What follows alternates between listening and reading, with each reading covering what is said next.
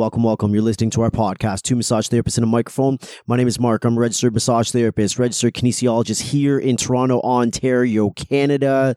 It's a Tuesday night. It's a crappy Tuesday night. It's been a crappy kind of fucking week. I'm not going to lie. And hopefully tonight is going to make it so much better. And when I say crappy, No pressure to our guests. no, but when I say crappy, there's just been just a, a whole bunch of shit that just kind of flew out of nowhere It's with this whole. COVID stuff and going back to school and and already classrooms are shutting down all over the places because people are are either positive or been around people that are positive and blah blah blah and QR codes and passports and all this other bullshit that comes into play. But I'm pretty sure at some point I'm going to go a rant on that. that wasn't my rant, by the way, but at some point I will. And I'm It's a very coming. reasonable guy. I'm a very reasonable guy, and I want to talk about some of these things in a very reasonable way. All right. Well, hey everyone, it's Amanda. And yes, it has been a rough week, but we're very happy to. I, I say it's been a rough week, and it's only Tuesday, but I mean this this started this started a week ago. Um, we are speaking to Jeanette this evening, all the way from Colorado, and Jeanette is a licensed massage therapist and a brand strategist, which just sounds cool. And um, we we be a brand came to know of her because of the massage conference coming up or i mean i guess i knew of her prior to that but we came to know of her because of the massage conference and um, i guess her and mark connected via social media and both of them you know are very business minded people they like talking marketing and strategies and business and I'll talk uh, anything massage therapy. I saw someone in one in, in an Ontario Facebook group. She's like, uh, "I'm new to this field. Is there anyone here that's open to be like an ongoing mentor?" And I think I, I think it's so funny to see some people's responses because some people like just so like they're so serious. Like, "Oh well, I've been in RMT for like 20 years. I'm happy to help you out." Well, I've been in RMT for 17 years. You can come check out. Here's my website, and everyone's just promoting themselves so hard. You want to hear my comment? Ready? I like rapping about RMT stuff. if you want, reach out to me at any time if you want. Cheers. Like that's all it takes. You and know? you know what? And that will appeal to some people, and some people will be like, "This guy's a clown." Good. So it's perfect. Let them think I'm a fucking clown. And I, that I like that. Lesson number one, Jeanette will teach you about, you know, be authentic and you'll attract the people that want to work with you. So if you're somebody like that likes rapping about RMT stuff with uh, a guy who gives bullhorns in every photo, Mark's your guy. I, I feel like the bottom line here is stuffiness is out the window. I feel like stuffiness has been out the window for a long time. Let's loosen up the fucking tie, will you? Take off your jacket, lose the suspenders, and let's just be fucking real. Let's just be fucking real. I like suspenders. My grandfather always wore You know what I'm suspenders. saying? You know what I'm saying? I'm kidding. anyway, without further ado, let's introduce our guest. So, Jeanette, thank you so much for joining us this evening. And thank you for adjusting your time a couple of times because, as Mark said, we've had a bit of a rough go this week with things going on. And so we've had to make many, many schedule adjustments. So, we appreciate it. And we're happy to be talking to you tonight. So, why don't you introduce yourselves a little bit for anybody listening who doesn't know who you are? Well, thank you so much. And thank you so much for having me. This is exciting. I'm excited. Can you tell? Well, I've been a massage therapist now for 20 years. Um, and I started, I was based out of North Charleston, South Carolina. My husband and I had gotten married from in Colorado, and our very first duty station was Charleston. Uh, so in Charleston, I um, studied there, and then a couple of my instructors were European, uh, which was a great thing because they were able to kind of tell me how things would go when we moved to uh, Germany. So my very first start was in Germany, and I will tell you, when I was in school, I was told, "Oh, well, when you graduate, uh, you know, the massage therapists are going to help you." That was not the case. So I moved to Germany thinking, "Okay, I'm going to open my business." I opened out of my home, and uh, I was like, "Yeah, I can't wait," and tried to introduce myself to the massage therapist, and they were just nasty to me, you know. And it Oh. wasn't, um, yeah, it wasn't, it wasn't cool. You know, I was trying to be nice, but you know, I also have a mouth, so I, I didn't let the bullying happen, but it definitely, um, you know, it was a, a a shock, you know. So I had to learn to build my own business on my own. Um, I made a lot of mistakes. I um, had a lot of success. So I started out of my home, and you know, I learned one of the things that I learned prior to becoming a massage therapist. I was actually a paralegal, so I learned to reach out to the right people. Um, who do I talk to? Who, you know, what kind of questions should I ask? And then, unfortunately, in Germany, we had, you know, there was prostitution was legal. Um, so I never, I never had those type of issues until I moved to the United States to where I got my very first sex call. And I was like, what the hell? You got your very first what? My first sex call. Sex call. Okay. The things that went through my mind, I was like, what did she say? so, um, but while in Germany, um, I worked out of my home. I also worked out on the economy. And then I started working um, and volunteering at the um, Landstuhl Regional Medical Center, which is the largest overseas hospital in the world. Uh, where technically I hired myself. I wanted to uh, work with oncology, and I also wanted to work with wounded veterans, and I did that. Um, what's interesting is is that you know I worked in oncology, and they would say, "Well, we don't really need you." I was like, "What do you do?" So I'd show up every day, and uh, then when I stopped showing up, they'd go, are you coming in today? I was like, I don't work there.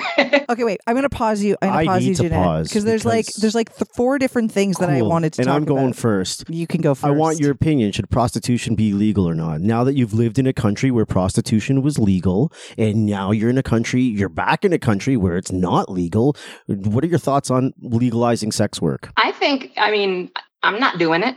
It's not my business. you know, if, if they, if that's what they want to do, I think if it's zoned and that's what they're doing, then let them do it, you know, but it definitely, it, it separates us from what they're doing. Uh, and I think that's why it was so easier. It was so much easier for me in Charleston, in uh, Germany, is because people knew I'm a massage therapist, not a prostitute. Not a prostitute. Yeah. Okay, so it's also legal in, like, for example, we're in Toronto. Toronto has licensed body rub parlors, like where it is legal to go be naked in a room with an attendant. I'll say an attendant versus versus someone that does massage or a masseuse. I'll call them an attendant because that's how they refer to each other in the industry. It's okay to be naked in the room with the attendant. The attendant can be naked. Everybody could be touching anyone in any way, shape, or form. Um, uh, penetration is is not legal, right? So the, the- any kind of sex is not legal. But you know, there's already been court cases in in Newmarket, Ontario, where a judge ruled where some dude got jerked off at, at, at an erotic massage parlor. Like that's not considered sex. And then once that kind of goes on the the law books, then it sets a precedent. But in Toronto, for example, massage therapists still get solicited like crazy, and that's and and that's even saying that there are legal body rub parlors, and most people don't recognize that they're actually legal. That's what I was to say. That's probably part of the reason is because people don't think that that is legal. But then there's a whole bunch of other places that do it illegally too. So there's very legal places I can go get my dick touched if I wanted to. There's there's there's there's there's other readily known places that operate dick touching illegally, but it's it's easily known. But yet RMTs still get fucking solicited like crazy, at least here. That's Yeah. interesting. That it is true that um, solicitation happens a lot here. I was initially thinking, you know, when Mark was speaking, that maybe it is because of the fact that not a lot of people know that the legal places exist. But then, like he said, the illegal places exist and they're well known. It's no secret. Like you can walk down any street when you see the neon lines that say neon signs, not lines, the neon signs that say massage, you know you're not going to like a registered therapist. But yeah, we still do get a lot of solicitation. I find that super interesting that you're in Germany and prostitution is legal, and that is kind of the reason why you're you're thinking. At least I'm assuming that that's the reason why you're like, hey, I didn't get solicited, and as soon as I come to back to America, it's like now I'm getting these calls like touch my wiener. Yeah. Yeah. And I was so mad when he called that I actually harassed him for like two days until he asked me to stop calling. Oh yeah. Oh, Wait, wait, you- wait, okay, now, let's play this back. are- All right, wait, wait, wait. Let's let's hear this. I need to hear this interaction. It was a telephone call to you asking for some sort of sexual service. I was running my business with my phone, my cell phone. So it was a phone call and his phone number popped up because he's an idiot and didn't um, block. You know, he started asking questions and, you know, I always filter through people. Even though in Germany I never had those issues, I still am very careful. You know, I'm a mother, I'm a wife, I'm a business owner, and I'm a professional. You know, and I love the massage industry. And this is not something that I play and like, oh, yeah, you make little jokes about. I'm very serious about my industry. So when he called and he started like going into those directions and asking, oh, is it exclusive? And he was just being very, just strange. And I, you know, finally just said, I was like, are you looking for a prostitute? I was like, I'm not a prostitute. He was like, well, you know, aren't you all the same? When he said that, that pissed Mm. me off. So Gotcha. I started going off. So he hung up on me. So I called him again. He hung up again. I called him again. then I let it wait and then I called him again at night. And I was just because I had something more to say. And he hung up again. and he goes, I'm sorry. And I was like, that's what you should have said in the first place is an apology. I was like, you don't treat people that way. And he, I'm sorry, I'll never do it again. Can you please stop calling? You know, now I wouldn't do that. Well, I don't know if I wouldn't do that. Well, they, they aren't you all the same? Like getting solicited is one thing, but when you very clearly like flat out say, I am not a prostitute, I am a licensed therapist, and then it's, Right. well, aren't you all the same? Yeah, I could see why Right. you'd be upset. But yeah, when you said you have a mouth on you, I'm starting to see that now. I'm starting to understand. oh yeah, oh yeah, I'm a feisty Latina. I will make you cry. Mark can uh, Mark can appreciate that for sure. Like I've gotten some. It's very bizarre to me because like I also operate my business uh, with my cell phone. Right, I work on my own. I I use my cell phone, even though it's my cell phone. When you see a phone number on the internet. Why would you assume it's a cell phone, right? Like, so I have people who decide that their first contact with me is going to be a text message. I always find that bizarre. I would never find a business online and send a text message. I would always phone call or email first. That's that's just me. I find it very bizarre when somebody texts me. So I'll get text messages at like, you know, 10, 11 p.m. that aren't not even like introducing themselves or whatever, just saying like, Hi, can I come for a massage? And I immediately know where it's going when you're texting me at 10 or 11 p.m. saying, Hi, can I come for a massage? I am always very diplomatic and e- either I don't answer when it's that late or I'll pretty much say as you did, like, I'm not what you're looking for. Right. If Mark is home when that comes through, he's like, Oh, let's have some fun. I'm like, But, No, okay, so- fuck but off." but that's a see that's a text message. If I don't know if you remember this, our second unprofessional hour, maybe it was the first unprofessional hour. I can't remember which one it was. We distorted her voice. She was yes, I remember. It was our We- second one. It was our second one. We distorted her voice. And she was even more creeped out because she received a message from a dude on WhatsApp.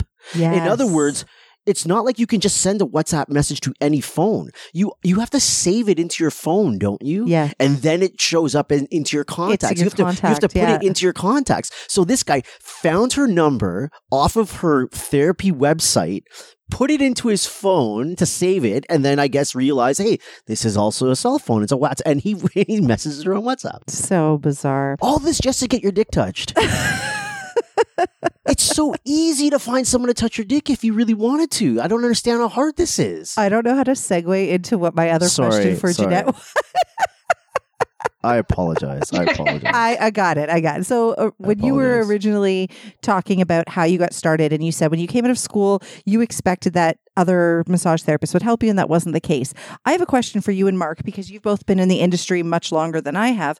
Is that a sign of the times? Like, is that just like you know, 20 years ago, everybody viewed each other as competition. And now it seems like we're all maybe banding, banding together a little bit more. We don't look at each other as competition. Like there's tons of mentors and coaches and, you know, all of these people who are saying, I just want to help you not make the same mistakes I did. Were we just a little more competitive 20 years ago? Uh, I'll let Jenna go first, and I'll, I'll put my piece on that. I think that there's enough people for everybody, so I've never really had that.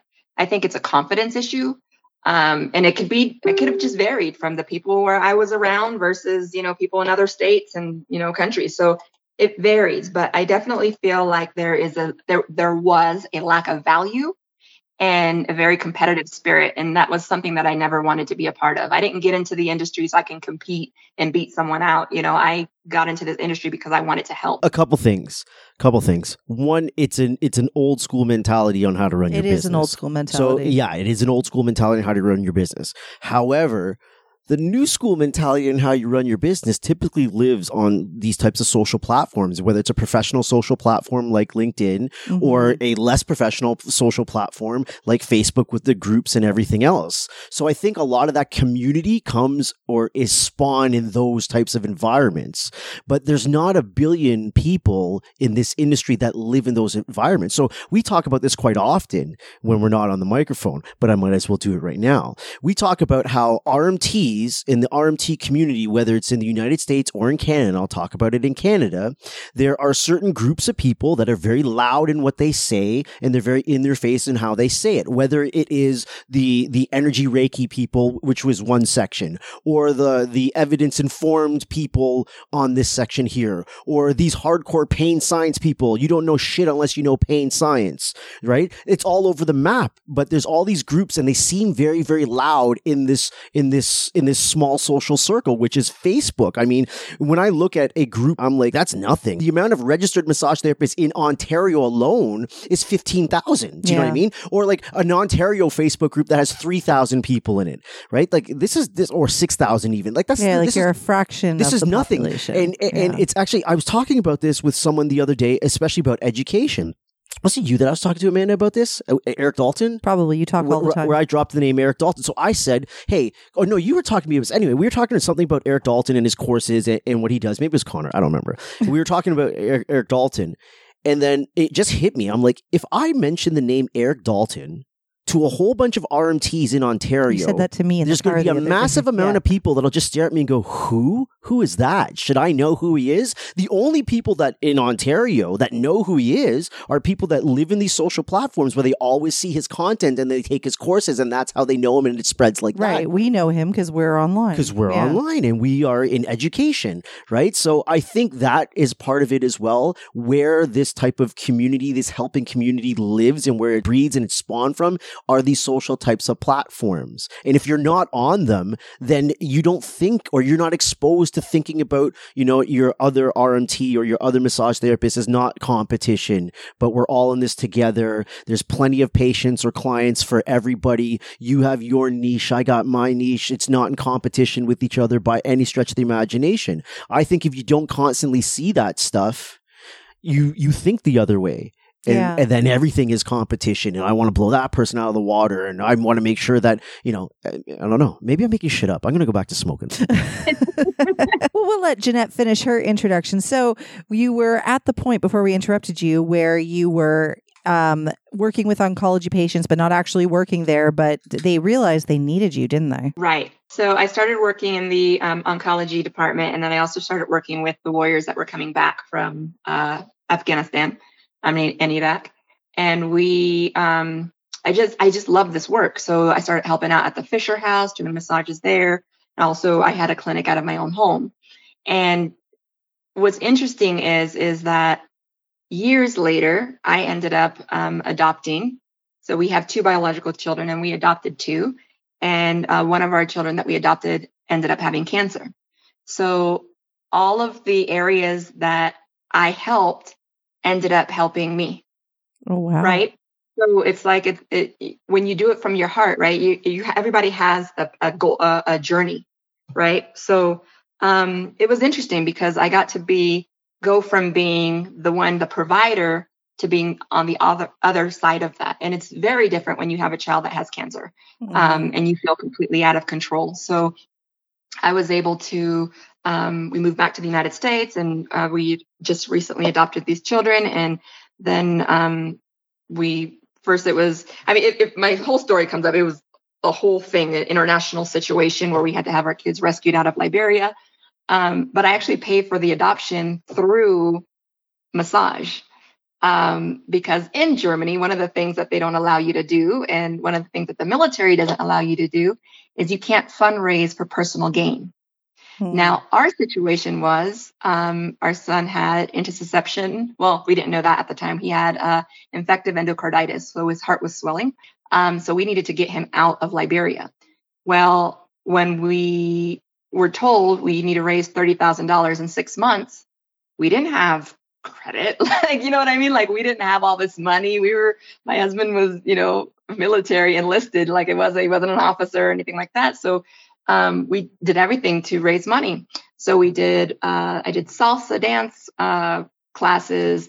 Um, I worked, did massages from morning until night, and we we lived in in an apartment, right? So people would come and knock on the door and be like, "Hey, you know, can we get in for a massage?" And um, but I did that, and we were able to raise that money in six months. You did that like while taking care of the kid. You had the kids and you were Yeah. doing massages from home and you're doing these salsa, like you're doing like I I literally This- have no words. This interests me in so many ways. And I'm interested in it not just because of everything that you've done and and everything you had to do to make your family what it is. I'm interested in it from another completely different way where I've never, ever in my life recall a moment where I had to work to save to get something. It's just a weird, I just, it hit me right now. I think like, I'm, I'm I'm having flashbacks of all the shit that I ever wanted. I've had money for, but I've had I have money because I work a lot, right? So I always had money. I don't really spend it on too many but things. there was so never like a exactly I need there was money for this. there was this. never I need money for this, so I gotta put on the fucking wheels right now and get to it. And then every bit of coin I make, I put it over here because I can't touch it. Like I've never been in that scenario. I've always done well for myself, and I've always had money because I've always worked, and I've never really spent a hell of a lot of money on a whole bunch of things. So I've never. It's it, I'm I'm blown away by this in two different ways. So in six months, you through massage therapy, you managed to raise thirty thousand dollars to save your children. and we actually had him now we had it was three months in so really it was three months in when we were told that our son was dying so we really had to make the rest of that money to to pay And how do you how do you work like all of these hours when like you're being emotionally and mentally like tortured? Yeah, I think you just go into you it's go into the hy- adrenaline. you go into hyper focus mode. Yeah. You must because if you if you don't, the complete opposite is going to happen, right? Yeah. Then you're just going to be. I, I can only imagine in my You'll be imagination, a puddle not on the good. floor. it was either save him or let him die and i was not going to let him die so um, we had them rescued but then the thing was is that um, germany would not let them into the country because they needed a schengen visa well because he was sick and coming from africa they refused to give him a schengen visa so we were called on february 13th um, and told okay you need to get on a flight tomorrow uh, you're going to meet your kids at walter reed medical center in uh, washington d.c so luckily, my sister was staying with us because she knew what was um, going on. So she was helping me with my other two children that I had. And uh, my husband and I jumped on a plane and we went to Washington D.C. Well, when we got there, um, that was a whole nother story. So that's that's a whole long, long thing. But we um, we were able to get our kids, and then a couple of months after that, then my son was diagnosed with stage three non-Hodgkin's lymphoma Burkitt's. Um, so we were in this hospital, and I'm looking around, and I'm like, I'm tr- I'm trying to keep from crying because I'm like, I cannot believe I'm here. Like, how is it that now, after everything that I've done, after everything that I've worked so hard to do, how am how is this happening? You help other people. How is this happening now? You know? So um sorry. So um I had to feel like I was in control because all I can do is just watch him there and get have this treatment done. And I just, you know, I I wasn't bonded with him. Um, because that's a whole nother situation. But um I started doing massage. And then not only did I start doing massage with him, I asked the nurse if it was okay for me to talk to the other parents. So I would go into the different rooms and I was like, hey, uh, my son's asleep. I'm a massage therapist. Can I show you some ways to help you feel like you have some type of control and help you to calm yourself, but also help your child calm? Um, I did this while I was in Germany and I explained the whole thing. Um, and I was like, you know, the side effects are less. And so, yeah, so that's what I did. I went and I helped all the parents, and the parents, you know, work with their kids. And they, it, it was like a, even though I was working, I wasn't working. You know what I mean? Like this is this is what I do. This is what I'm good at. You know, um, and I had to because I was gonna. I I felt like I was. It, the bad thing was is that all of those nurses were super nice, so I I didn't have anyone to take my anger out on because I was Mm. angry. You know what I mean? Yeah. And I was like, please let one of these bitches say something. you know what I mean? But I couldn't because they were so kind. Um, so anyway, so we went through that and and you know, um, we he finally he was uh we were told that he was finally cancer free. And the day that he was cancer free, um, I opened a clinic. Now my husband was at work and he came home and he was like, Hey, so what'd you do today? And I was like, Oh, I opened a clinic. He goes, Oh, here at the house. And I said, No, I haven't opened. Jeanette, I can't I can't keep up with you. the day he find out your son is cancer free, your husband goes off to work, you know, it's a happy day. Family, you know, family's feeling good. And you decide, all right, well, next I'm going to open a clinic today. This is insane. Yeah, like I was not expect. I, I wasn't. I didn't have enough wine prepped for this conversation tonight.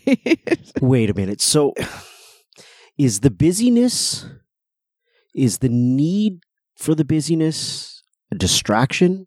So, or like a coping mechanism type of thing?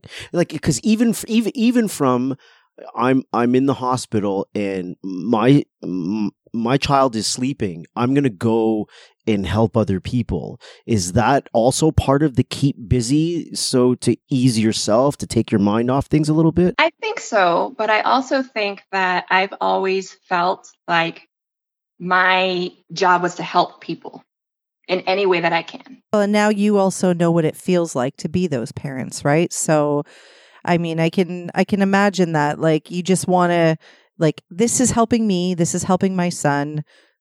Let me see if I can help other people because I mean, then it's going to make you feel a little bit better. And like you said, at this moment, you have no control over anything. This was like Right. your one little ounce of control, and by the sounds of it, you're not somebody that likes to give up too much control, are you? Not, not at all. not at all. That's why side side dancing is good because side side dancing, you know, my husband can be the lead. you know? Wow. So you your husband comes home from work and you tell him you opened a clinic. What's his reaction? He's kind of like, oh, okay. He's like, here at the house. And I was like, no, I opened it. I have an office. He's like, you do? I was like, yeah. So you want to go see it? So he's like, sure. So we go to the office and um, he's kind of looking around and he, I know he, he was kind of like, um, how are we going to pay for this? And I told him, I was like, don't worry about it. I was like, I will never need anything. And he's one of those people who always wants to help, right? But I'm, I'm the type of person that I'm like, I, I got my success because of my success. I don't need anything from anybody. And I'm the, also the type of woman that believes that I, as a woman, I need to be able to take care of me and my children with or without a man. So um, I, I know a lot of people were like, oh, well, it's because her husband was helping her. No, no, no. I I worked. I did this, you know. Um, and luckily, you know, I have his support, but I still like I've I've handled all of my stuff. So um, by the second week, I had a full clientele. I had 20 clients a week um because I advertised. I actually advertised on Craigslist. That's terrifying. Yeah, okay. now I under, now I understand where the creeps come from. In my ad on Craigslist, I put, I am not a prostitute. If that's what you want, do not call me. And because I put that, people started calling and they were like, Hey, I like that you said that because we didn't have to guess, you know? um, I think that that was kind of my brand. People were like, wow, she's, she says what she thinks and thinks what she says. And, you know, um, and then I started getting referrals. Those people were coming in and they were referring their friends or their husbands or spouses or, you know, kids. And, um, so I, I really grew it. And, um, at the time, while I was doing this, so the two kids that I had just uh, um, adopted, so one kid was eight and the other was six. One was uh, 28 pounds and the other one was 32 pounds. Um, so we were working on, you know, getting them to gain weight and, you know, trying to, you know, take care of that. But my daughter, we were told by the adoption agency that she could read or that she'd been in school. Well, she didn't know how to read or write. She didn't know her alphabet. She could sing her alphabets, but she couldn't tell you what they were. So I put her in a program called Learning RX. Now, Learning RX, um, it was a brain training program. So while my kids were in school, I would work. Then I'd go pick them up in the middle of the day. I'd drive them all the way to the other side of town to this Learning RX program. Um, and then after that, I would drive them back to the school. I would go back to work and then I would leave work, go back to the school, pick them up, make dinner, do everything, you know, be a mom. And um, that's that's what we did for several months. Um, and now, like my daughter is a CNA. Like it's just it's amazing to see, you know, what what has happened.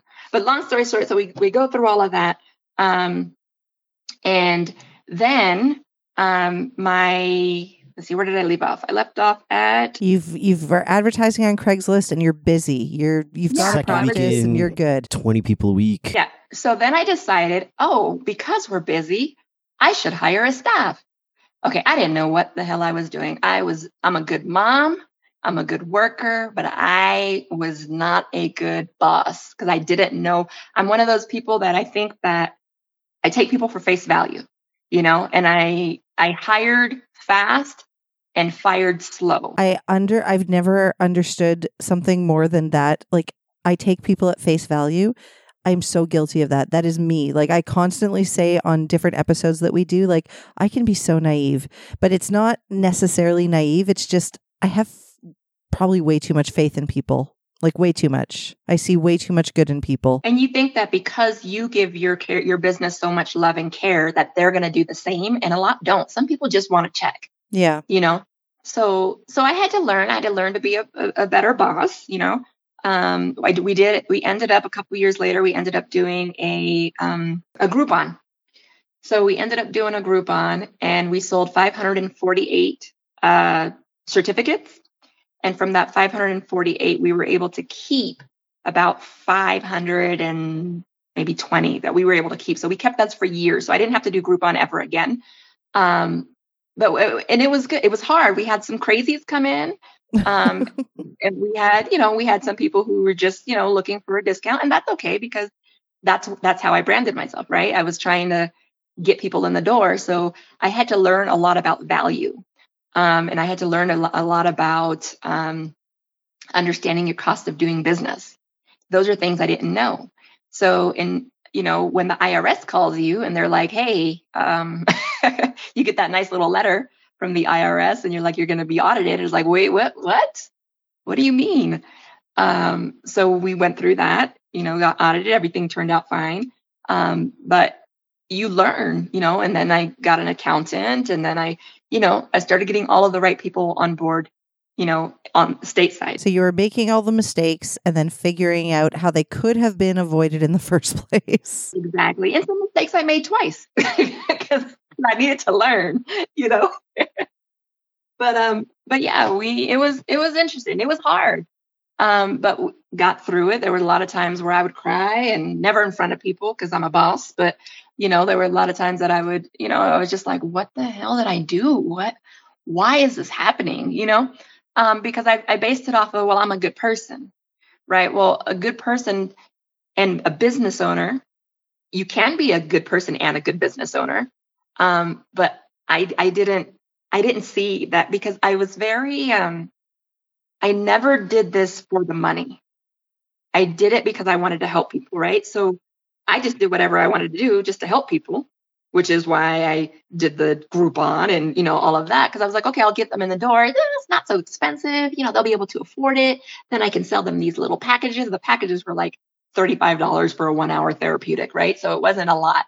Um, but when you realize and you look at the numbers and you're going, so I technically paid them to give a massage. what? you know what I mean? Like it doesn't even make sense. So then uh, I had a chiropractor call me because I was working on all of these clients, and one of the clients um, was seeing this chiropractor, and uh, he said, "Hey, um, our massage therapist is going on maternity leave, and we need someone who's bilingual. Would you mind helping?" So I had to close hours down from my clinic so I can go and help him. Um, so I went and started helping him, and then he started booking me um, eight clients a day. Now, don't forget, I still have my kids, I still have my business, and now I'm helping him at eight clients a day, three days a week. And finally, I told him, I was like, hey, I can't keep doing this. I need to go back to my office. And, you know, he was like, well, you know, okay. So I go back to my office and I get a phone call. And the phone call was um, an adjuster. And she calls and she says, hey, um, I'm calling to see if we can negotiate your rate. And I was like, negotiate my, what are you talking about? Negotiate my rates. Cause remember, I told you I was doing the massages for $35. Yeah, you're already undercharging. Right. What do you want to negotiate? Right. So I'm starting to talk to the lady and I was like, ma'am, I was like, I can't. I was like, you know, my son just recovered from cancer. I was like, I have four kids and I can't, I don't know. I was like, I, I'm only charging $35 an hour. And she said, an hour. And I said, yeah. She goes, not a unit. I said, what the hell is a unit? she said, well, she goes, Well, um, she's like, I shouldn't be doing this because my job is to get you to bring your prices down. She goes, But you need to call around. And she gave me the code. She was like, You know, and find out what people are charging. Well, the only person that I knew, because I didn't have any friends here, I was always working. Um, the only person I knew was this chiropractor. So I called him and I asked him, um, Hey, how much are you charging for this code? And he got quiet. Now he was paying me at my office, I was doing 35. At his office, I was getting 15 an hour. Oh, Okay. You really are a good person, Jeanette. well, he, you know, I was trying to help him. So he uh, he got really quiet, and I was like, "Listen," I was like, at that point, I knew something was wrong, and I said, "I'm not going to get upset. I just need you to tell me because this is what they're trying to do, and you know my situation. I cannot afford to bring my prices down." When this man told me he was charging three hundred dollars an hour and giving me fifteen dollars, I I couldn't even I couldn't breathe. I was so infuriated. I was like, but I told him I wasn't going to get mad, right? So what I did was I said, okay, so this is what's going to happen. I need you to teach me how to insurance bill. I said, if you ever need a massage therapist, I will train your staff as like not at $35 or, or $15 um, an hour, but I will train your staff or I will staff your your clinic for you. So, um, so yeah, so that's where I became a strategic partner. Um, and he taught me how to insurance bill. He taught me how to handle rebuttals.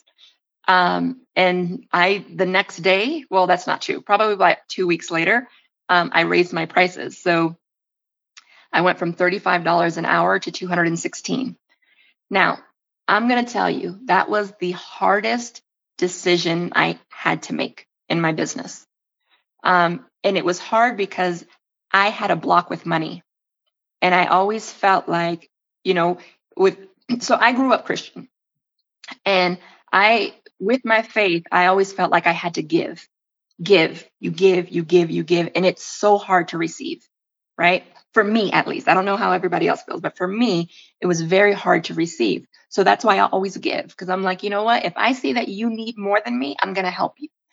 So deciding to raise my prices was a very, very difficult decision, um, but it saved my business. Well, and raising your prices like a huge amount. We're not talking like, you know, the $10 a year that I might do. You went from 35 to over 200. That's that's a huge amount. What I'll tell you is is that that's what everybody else was charging. I didn't know it though. You don't know what you don't know till you know it, right? So um, I learned how to insurance bill, and then I um, I went to the World Massage Festival, and that's where I met Vivian Mahoney for the first time. And um, I actually met her there because I actually started a nonprofit organization. Um, at the time, it was called Structure for Wounded Warriors. And the reason I started that was because um, my father's a Vietnam veteran. My husband at the time was active duty uh, Air Force. I was always volunteering for wounded veterans because that's where my heart's at is on healing. Um, and then my sister became a widow six months after she got married because a VA hospital misdiagnosed her husband. So I was actually in the room when he coded. Um, so, anyways, I started this nonprofit and I went to the World Massage Festival with the intention of recruiting massage therapists to be able to help me um, help our warriors. So um, during one of the breaks, I had a little booth there, and during one of the breaks, I met Vivian Mahoney, and she gifted me an insurance uh, book, an insurance uh, billing book. Um, and I was like, wow, that that's awesome, you know. And then uh, I met James Waslaski there, and he was funny, you know, because he had a huge class, right? So I had, I was like, I have to meet this man. And one of the reasons I wanted to meet him because I didn't really know about him until this workshop, um, was because when my brother in law died, he was actually misdiagnosed with gout because he had pain in his feet. So they put him on gout medication and he went acidosis and passed away. When they did his autopsy, he never had gout. He didn't have anything that needed medication.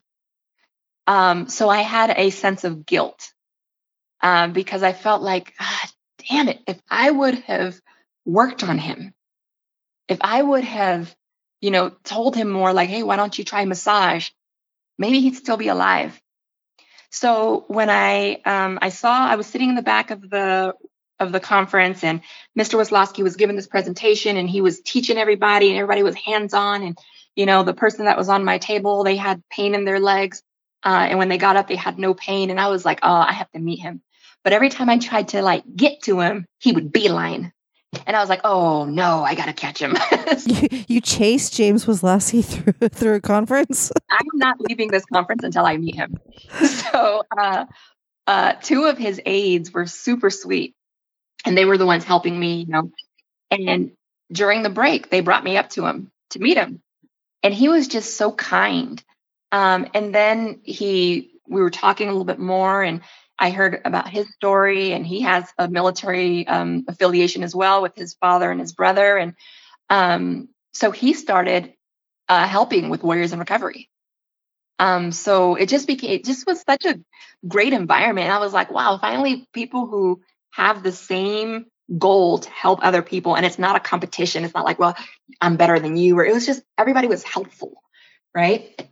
So um, since then, uh, my nonprofit was supposed to be, you know, here in Colorado and it, it went nationwide. Uh, and we actually, I became the massage therapist for the Air Force Wounded Warriors and I started their massage program. Uh, in kind of the same way that I did at the in Germany was I actually walked in when they were having warrior games. I walked in what with here and a team of 30 massage therapists and I was like, "Hey, we're here to help." And they were like, "What?" so massage therapy became a part of their um, their routine. And then I started their massage program and I would travel the country with them for about six years, five, six years. Um, and then I stopped traveling with them and I started, um, I had a baby. So um, after that, I took a break and then I, from just from traveling, because I was gone like two, three weeks out of every month. Um, so I stopped doing that. And then uh, I started working with the Marine Corps. Let me ask you this. Let me ask you this. When some, okay, there's a couple things that I want to ask. When someone is coming up to you and saying, I need I hate the term work life balance, by the way especially when you're a new fucking grad and you haven't even had a sip of coffee in the industry yet. Work life balance.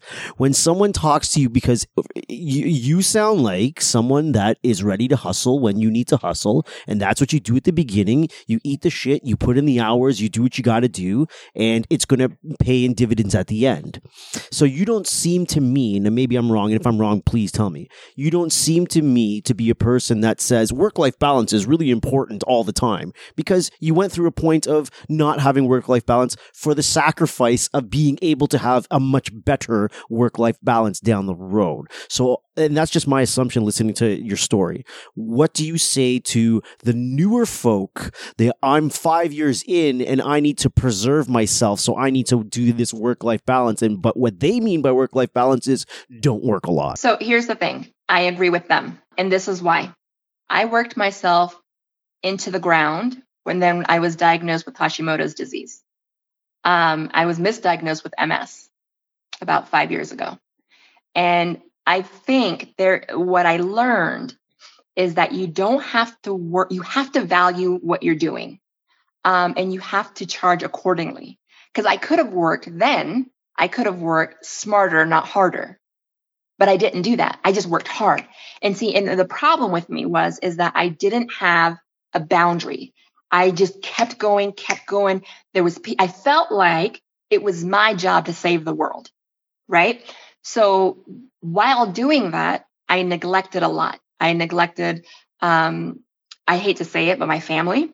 Um, and they were very patient with me. And they would say, Hey, mom, you got to take a break, you know, and then I would take a break, but I felt guilty. So I always felt pulled, right? I always felt pulled like, well, but they, but they need me because I felt like my family was fine. You guys are fine. Yeah, you're cancer free. Everybody's good. Everybody's, you know, I'm, I'm going to all of your events, but I wasn't present, you know? And now that I look back, I'm like, you know, if I would have just known my cost of doing business, if I would have just known to price myself, if I would have just known, you know, if I died, those people wouldn't care. There's the second part because you're leading right into the second part then would you be the person that you are now, doing what you do now, the success that you have now, if you didn't have those shitty moments earlier? Because I feel like a lot of people need to go through that crap. So, in other words, like I'm the kind of guy that I want to know, I want to figure it out. I want to try to figure it out. Yes, I understand that you can probably show me a way that worked very well for you, not you, but in general.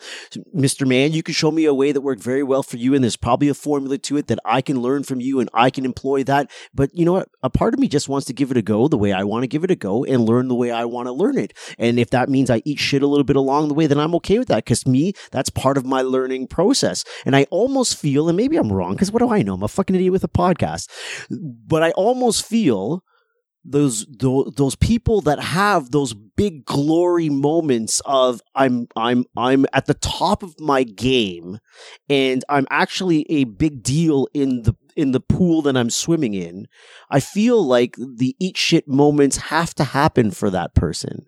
I almost feel like you can't have those moments and you will not be that person unless you crawled out of the shit. Absolutely. Yeah, you know, there I agree. I do agree that you have to put the work in. I mean, to have a diva attitude in the early stages is, and at any stage, first of all, um, is, is a, a huge mistake. Um, I do believe you have to put in the work, and I do believe that you have to brand yourself, and I do believe that you have to, even if it was un, in, unintentional. Um, but I do believe that you have to put in the work if you want to get to where you want to get. But you also have to know where you want to go. And Absolutely. a lot of people feel like, oh, well, I want the money. Well, if you act like an asshole and you're trying to you know, brand your business and your your marketing and your market. It's not branding. You're marketing, you're marketing, you're marketing, you're marketing, you're marketing, and you're just trying to do it for money. That's that's bullshit. Like you said, that's not branding. And I think part of the reason, Jeanette, that you had the response from other seasoned professionals, that you had the response that people were willing to help you and it wasn't competition, is because you weren't full of shit. You know, like those people see that. If you're the person that's just being opportunistic and going to conferences and chasing someone like James Waslaski through through a convention center or whatever it was, just because you're like he does something right and I want to learn how to do it, but like he, he but you're doing it because you just want to like sort of get a quick fix. Like people like him or other people in the industry, they see that, right? Like they don't want to help you if they realize you're not going to be the person that is going to help other people, right? Like if you're not going to be the person that pays it forward, if you're not going to be the person that can be humble and know that like I don't know everything and I, you know, I, I'm sure that these people that helped you along the way could see that you were a good person, you were humble and really you just wanted to help people and improve yourself and i mean i i like to help people like that and i think you would say the same thing you want to help people who you feel like this is somebody that gets it, right? If you're if it's just somebody who's in it for the money, then no, you might get uh you might get turned down and you might feel like, oh, everybody thinks it's competition and you know, I don't know. I'm not making a lot of sense. How fast right can James possibly be? He's a tiny little guy. His legs. How, much? how fast can he possibly? Be? He's a tiny guy. His legs aren't long. He ain't moving all that fast. How would you? Maybe he is really fast. I'm just saying. I'm just saying. Freaking ninja, man. He's a tiny little. He's a tiny little man. He can't have a massive stride length. Who are we fooling here? He ain't moving all that quick. oh, you're funny. But no, I I agree with um with both of you about the whole work life balance thing. Like, I know that everybody talks about that, and it's it's great that it's a conversation these days. Like, I think these days, I sound so old when I say that, but I, it's great that it's a conversation where it's not like when you know my parents um, were younger and it was like, you know, you just, you work and you kind of like, hate your job and you work and you work and you work and that's just life and then you know you take care of your kids and blah blah like there was never a conversation of like are you taking care of yourself? Like it's great that that exists but i think that some people take that to the extreme as that they don't have to put in the work and like that is very false. You absolutely have to put in the work. You have to, I'm putting in quotes like pay your dues because I hate when people say that, but it is true. You don't just graduate from massage school, hang a sign on your door, and suddenly you're wildly successful and you know everything. Like that's that's not a real thing. That's a fairy tale. You're still in pull-ups, man. You're still in pull-ups. I, I, will say that I've had to move through a lot of obstacles. Uh, one being my gender, another being my race, um, I've had to move through a lot, you know, and and you know, and it, it is a part of it's it's who I am, right? So learning to navigate um, and learning to not let things bother me and learning to set, you know, like I told you, that that guy pissed me off. So I called him for 24 hours. Like I was, I was mad, you know, because what about me? What about my bio? If you go to my website, what about my bio says hooker? You know what I mean? that was funny. That was funny. How dare you? You know, but um but you learn from those mistakes and you move on and you grow from it, you know, and it's not something that I would tell people to do now, but it's it's what I did. It's what worked for me. Um but yeah, so we we I learned from these these uh from James Waslaski and then Vivian had given me the book and um, I started to grow my business. I hired a staff. I fired a staff. I hired another staff. Um, and then here we are. years later and the pandemic hits. Now, prior to the pandemic in 2019, I decided I wanted to, I, I struggled because I don't want to be a business coach, right? Um, and then I'm like, well, am I a mentor? And I'm like, well, I'm an educator because I like to teach people, you know, like, hey, this is how we do this, you know. But I was like, is there a space for what I do? Because there's so many massage therapists who fought me on it and who were like, well, it just the other day, I'll tell you for example, I was in one of these massage groups and um, somebody was complaining about another massage place that opened up next to them that she has three months a three month certificate and she feels she fears she's going to be lumped in with her. And my response was why do you care? Run your business right? And people jumped all over that. I can't believe she said why do you care and, and they're like going off and i'm like you first of all calm down. Don't let this mouth don't let this smile fool you. But second of all um i was why do you care? You cannot be lumped in with someone who has a three month certificate if you're branding yourself. Well, exactly. You can't be lumped in with anybody if you've already differentiated yourself. So if you get lumped in, then you made a mistake prior to this person coming onto your block. That was my that was my point. So I went on there and I said that and I was like, listen, I was like, you have to do a SWOT analysis. And I was saying, this is how you do it. This is how and somebody went on there and said that I care more about branding than I do about raising the industry. Now, I had a choice. Cuss them out. Oh, they were saying they were saying honest, you care more about I- branding but than I raising don't. the industry. Can we pause for a second? I don't even know what that statement means. So I want you to tell me how you interpreted that. Um, eh, the way that I interpreted what he was trying to say was that I am more about the money than I am about the people and about helping not only the clients, but also helping the massage therapist. That's what he was saying. Hmm. Can you tell me what he said again one more time? Because I because I felt something a little different than that. That's why I was really curious as to what your interpretation was, and I want to hear what yours is too, Amanda. Sorry, it's going to take me one second because I want I want I want to read this verbatim. People say shit that they would never fucking say to your face. It's unreal. Well, yeah, which is funny to me, but whatever. What do I know? The only reason why I ask is I don't I don't know what he was trying to say there. It's really hard to understand just the way you the way you said it before. You care more about you care more branding about about branding than than you do the industry moving forward. Exactly.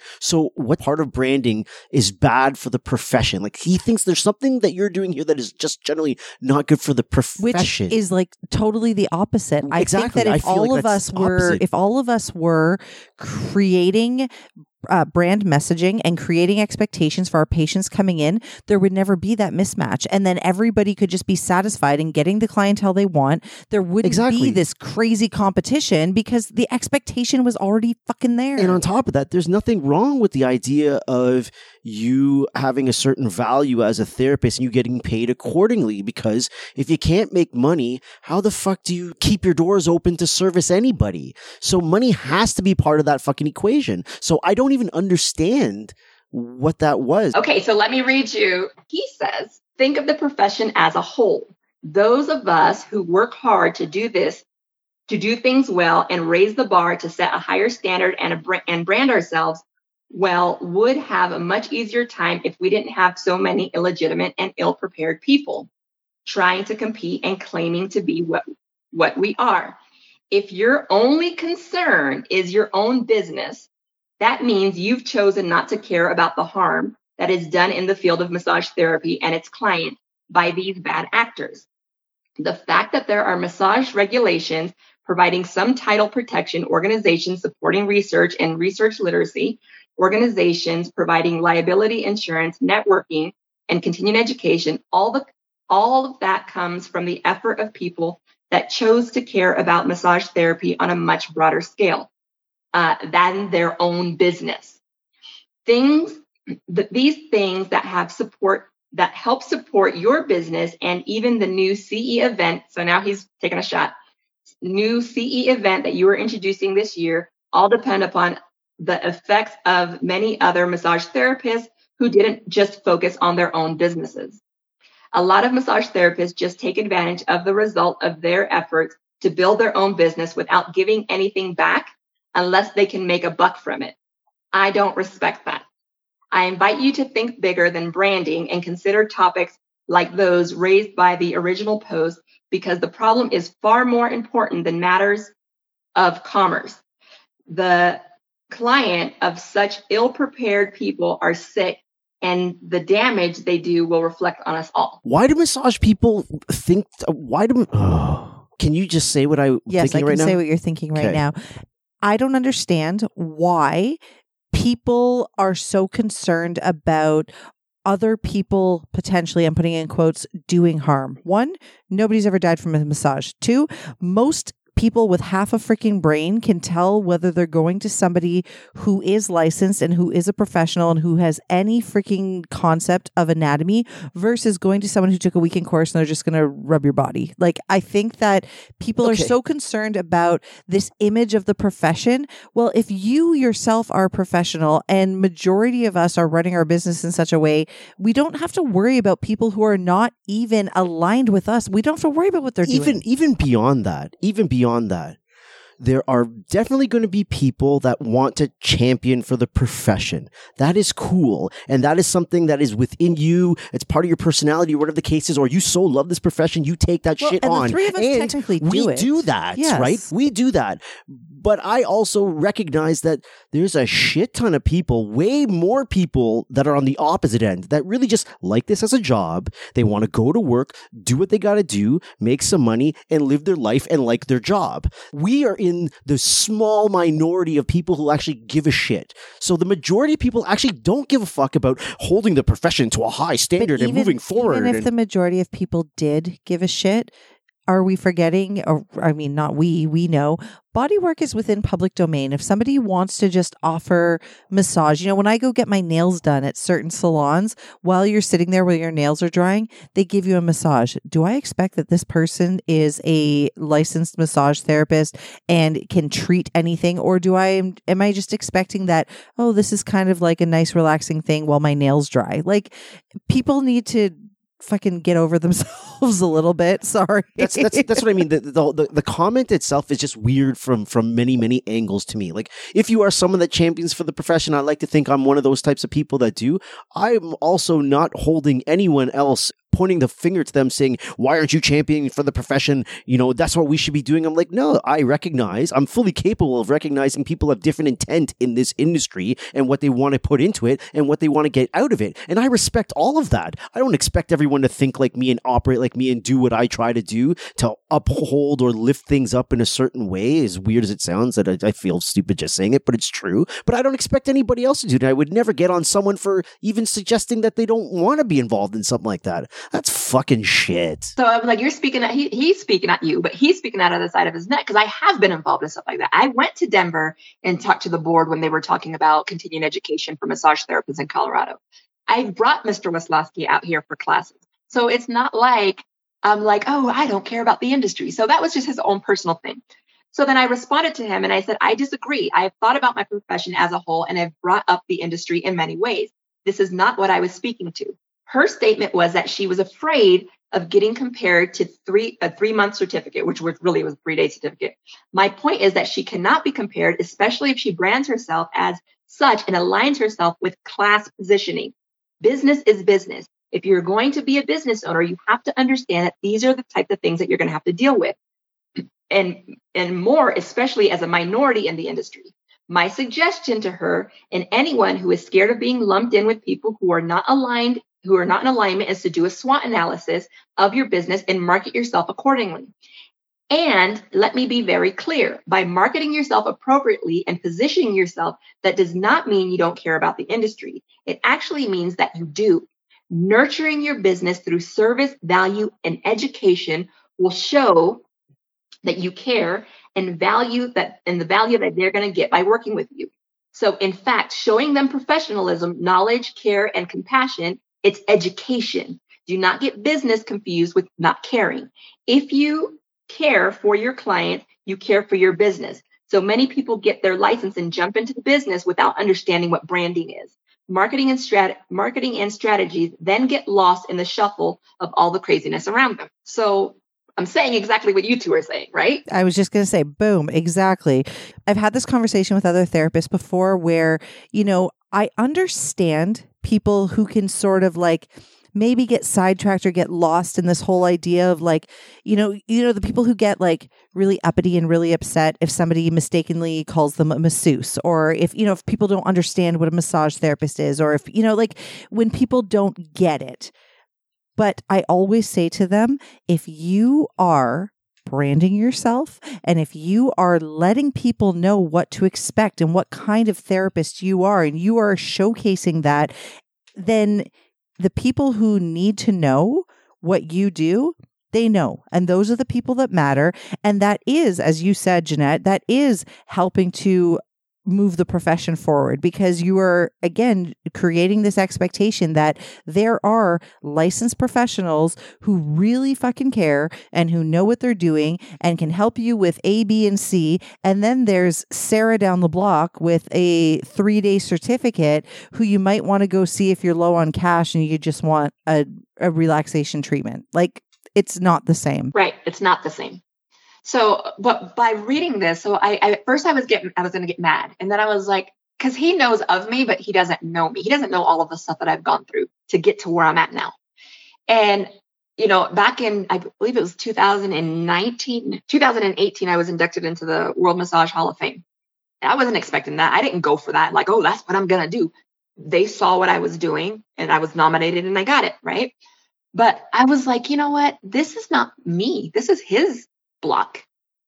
This is his block of, of thinking that biz if you are if you are self-employed, this is your job. Your job is to educate people. So that's what branding is, is to educate people on what you do. Who what problem do you solve? Right?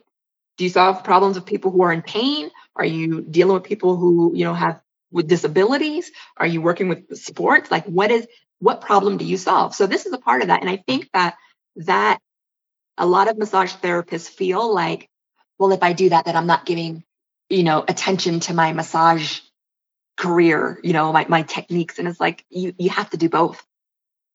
And it comes easy. If you, if you love massage and you love what you're doing and you're like, you're, you want to educate people about it. I'm a nerd. I am a total nerd when it comes to massage, right? So if you want to educate people about it, you find a way to do that right? So, you know, but I left it alone and I don't make it a habit of arguing with people on Facebook. Um, but again, I, I feel like sometimes in business and I feel like sometimes a lot of massage therapists, they have that block, you know, it's like, I want to make money, more money, but I don't want to seem like I'm trying to make more money because it's not about the money. Well, if it's not about the money, go volunteer. So, what is the shame in saying it's about the money? There is no shame in saying it's about. The well, money. there has to be shame in it because people are doing it. So, I wh- why why are they? Sh- what's the shame in that? We already know this. We talk about this with every I don't get it. every business person we have on. I don't get it. That they have to shake this out of people is that because naturally most most massage therapists i won't say all because we know many that are not but naturally most massage therapists like jeanette got into this because they want to help people. get they it. have this healing nature about I them. get it. And so there is sort of a I a get it. feeling of, oh, if I'm Listen, helping people, I get it. I shouldn't be taking so much money Trust me. I get it. But I also know a dude, and he's a cardiologist, and he actually saves people. Like we massage people, he saves people, and he mm-hmm. has yeah, but, no yeah, but fucking we're, problem. we're Canadian, so we And- don't have to pay him. And he has no fucking problem. He has no fucking problem making as much fucking money he makes every fucking year. So I come know. on. And he saves people. We're we're thinking, oh well, we're you know we're important. We we help people heal. That motherfucker's saving lives, and he doesn't and he doesn't feel this fucking healing martyr bullshit. I know. I don't know where this comes from in our industry, to be honest with you, but because Saving lives. Because- lives. because it is getting late, and I'm sure Jeanette has a life. She has four children. I want to know because we've talked so much about branding, and at the beginning, I you know I mentioned that aside from being a therapist, this is what you do. Branding is what you do. We actually never really discussed how did how did you become this person like you sort of started to say that you know somewhere i think you were somewhere around 2019 how did you become this this branding genius this mastermind So in 2019, I started. Um, I've, I've been mentoring massage therapists and helping them. And I, in 2019, I decided I wanted to do something virtually. um, to where I could help more massage therapists who were looking for uh, ways to grow their business, ways to make a profit, how to break through their confidence, how to break through their value. So I started a, a business called Massage Business Education and Branding. It's now Massage Biz Pro. Um, and I started I started pre-recording classes there. So all of those areas that helped me, accountants, attorneys, all of these different areas, I did interviews with them and I recorded them and I put them onto the website. So um, it's a paid membership. They can go on, they can watch the classes. And then we did like a once a week um, Zoom room where we would do classes. You know, this week we're going to talk about finance. Next week we're talking about insurance billing. And I taught them how to do it. So it's not like, oh, well, you should do that. This is how you do it. This is a shortcut. This is how you do it. Go get your code from here. This is how you find out how much it costs in your area. This is how you do it. Um, but then in 2020, at the start of this uh, pandemic, um, I was actually in California with the Marine Corps. And I kept seeing people post on Facebook and selling toilet paper for $50. And I was like, what the hell? I thought it was a joke. And then I realized, oh, this is for real. Um, so we got back and then we had to test for COVID and the whole whole thing happened. So I closed my business in February.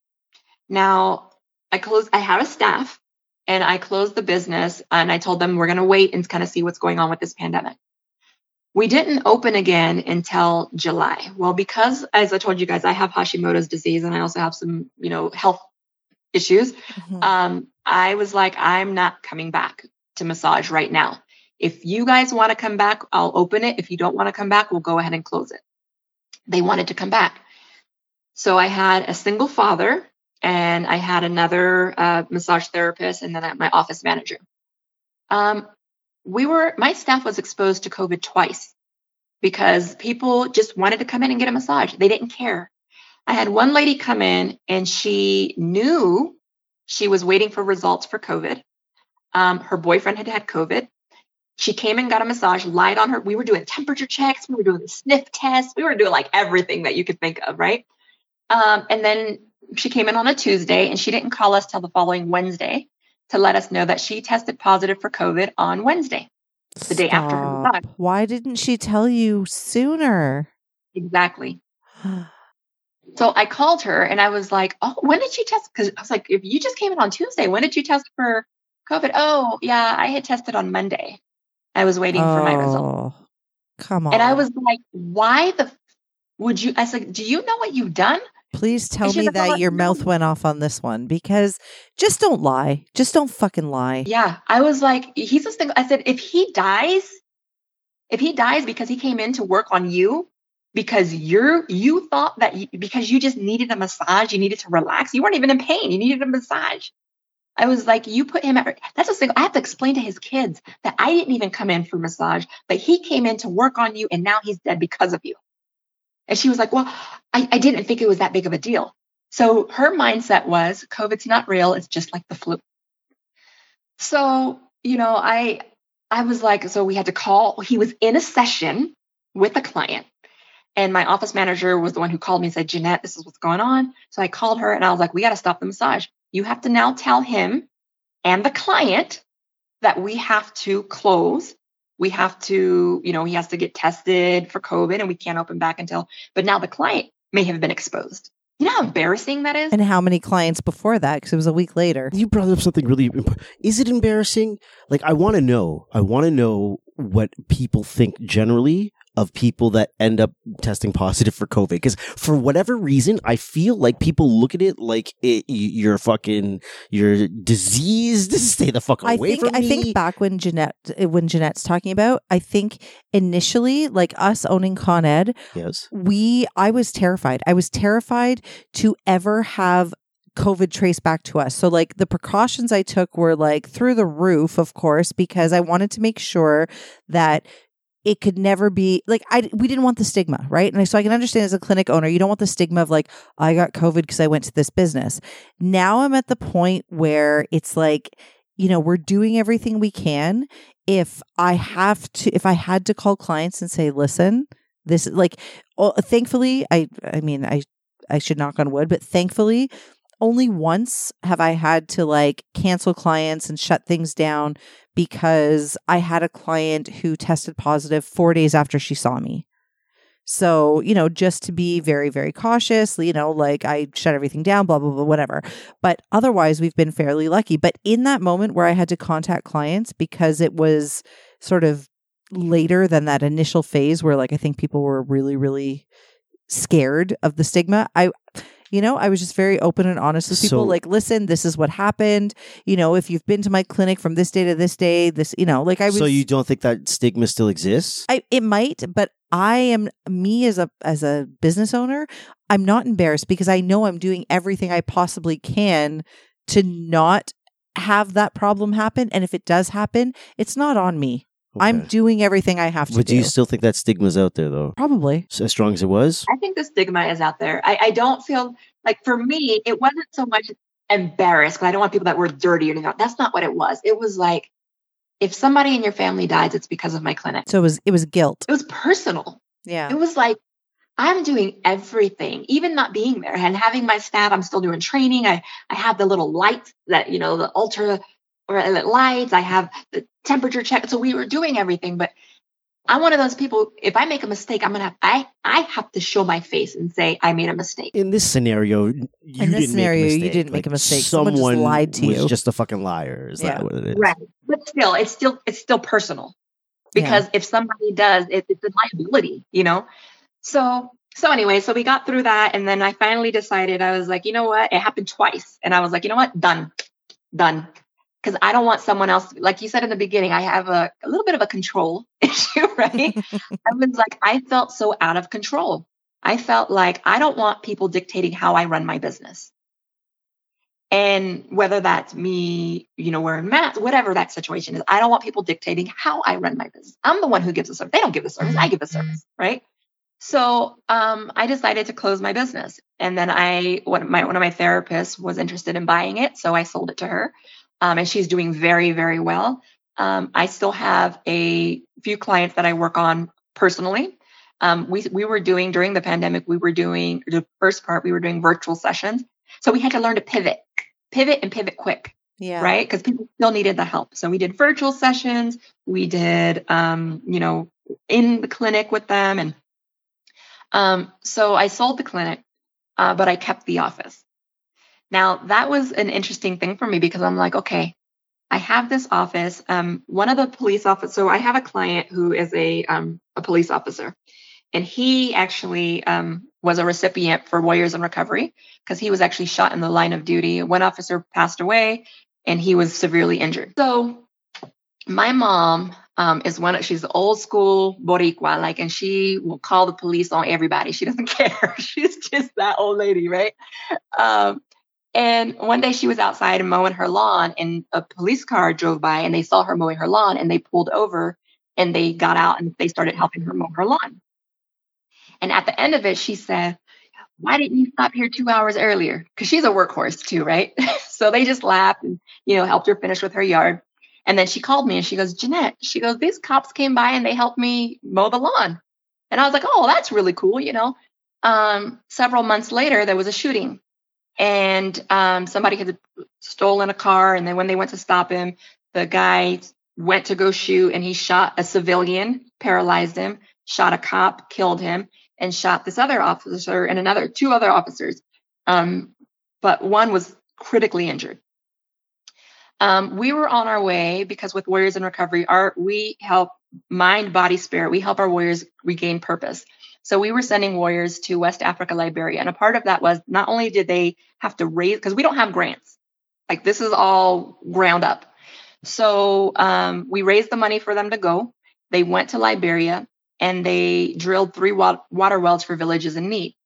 Well, we had some money left over and we were still doing a fundraiser um, for them to be able to go. And this happened, this cop, and I called my friend who worked dispatch and I was like, hey, I want to meet this cop. And she was like, well, let's see what we can do. So we we had our little pancake fundraiser where we served the breakfast and raised this money. Uh, and the next day, uh, she said, "Hey, Jeanette, uh, the police they the the police chief said that you can come." So I get into the elevator and I get onto this floor, and there is nothing but cops, nothing but cops in the hall. Like it's packed in the hallways everywhere. So I'm like being navigated through all of these people, and they're looking at me like, "Who is this chick? like, what is what is this woman Why doing Why is here?" she here? Yeah. Right. So knock on the door, and they open the door, and I don't. I want to start crying, but we knock on the door, and they open the door, and there's this young, for me, was a kid on this hospital bed, and he had his two little kids with him. His wife was there, and his mom and dad were there. And instantly, I had such a compassion for him. And I said to him, I said, Hey, I said, my name is Jeanette. I'm here with Warriors in Recovery, and um, I want to be able to help you. I said, um, Here is, we raised some money. This is for you guys. If you guys need food, whatever it is that you need. I said, But on top of that, I want to be responsible for your recovery care. So when you get released from your doctor um, and you're in physical therapy and they release you to get massage, I want to be your massage therapist. I specialize in injury recovery and I want to be your therapist. I want you to know that we love you. I was like, I know what's going on in the world, but we love you. And he just kind of looked at me and his eyes filled up with tears. And uh, his mom just kind of, they just looked kind of confused, like, what? What is happening? Right. Um, so we sat there and we talked. He's like, have a seat. So we sit down, we start talking. And I was like, so where, where do you normally work? And he was like, oh, yeah, I, I normally work down in Widefield. And I was like, Widefield? I was like, oh, you probably know my mom. She calls the police all the time. he said, she does. He was like, what's her name? And I said her name and he gave me her address. Stop. He goes, yeah. He was like, a couple months ago, she was uh, mowing her lawn and we pulled over to help her. And I just started crying. This, this was the guy. This was the guy I was meant to help. This was the this was crazy. His name is Scott Stone. See, that is that is not coincidence. Although your mom calls the cops a lot, that was not a coincidence. No, but the fact that he was the one who pulled, he didn't have to pull over and help her mow her lawn while he was working. He didn't have to do that. You know, he just Yep. was driving by and saw her and was like, hey, let's go help her. You know? So him and I became really good friends. He calls me dude. He's like, dude. His wife, dude. he was told that he would never walk like he normally did. And we, I actually have a YouTube testimonial of him talking about how his physical therapist was like, I can't believe that massage has, has gotten you here. Um, so he would receive massage. He's recovered. He um, now works homicide. He's, um, but anyways, he ended up starting his own business. So when he was starting his own business and I was getting ready to close mine, I told him, well, why don't you just use my office? So now he's using my office. Um, now his office where he does polygraph tests. Um, and I help him with branding. I'm like, like, this is how you do it. And, you know, it, this is just fun, you know, but, um, I don't even know why I told you the story, but other than, other than sometimes you're right where you need to be, hmm you know, sometimes you're right where you, where you need to be. So, um, I, I feel like what I'm doing now. So during the pandemic, all of this happened. And then I decided, you know what? All these massage therapists losing their businesses, you know, and struggling. And people don't care. You know, some people go, oh, I'm sorry it happened. And other people are like, well, good. You know, so it, it, this is your baby, you know. So what I did was I reached out to several friends and people that I know and that I respect. And I was like, hey, I'm doing this conference. This is my first one. Um, I'd love for you to teach something. I was like, I don't want you to get on here and talk about it. I don't, I don't, don't talk about it, be about it. Right? Don't tell me this is what I should do. Show me how to freaking do it. This is what I, I need to know how to do it. I, right now, how are you going to save your business? You obviously know you need to save your business, right? How do you do that? So I got all of these people. I have uh, James Waslaski, who's talking about um, getting over obstacles. So he's not teaching an orthopedic massage class. He's actually talking about how to move through um, obstacles.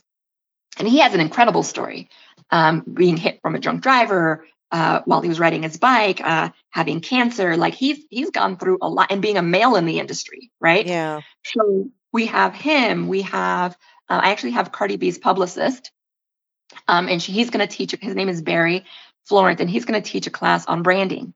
Like, how do you? Who better than somebody who does that, right? Yeah. Um, so we have a bookkeeper. She's going to talk about. She's going to teach you how to set up your books. Um, so you're not waiting till the last minute like I did, and when you get audited. Um, she's yeah. Don't do that. yeah, we have attorneys. So we have one attorney who is going to talk about how to prepare for a deposition, how to charge for a deposition, how to speak at a deposition.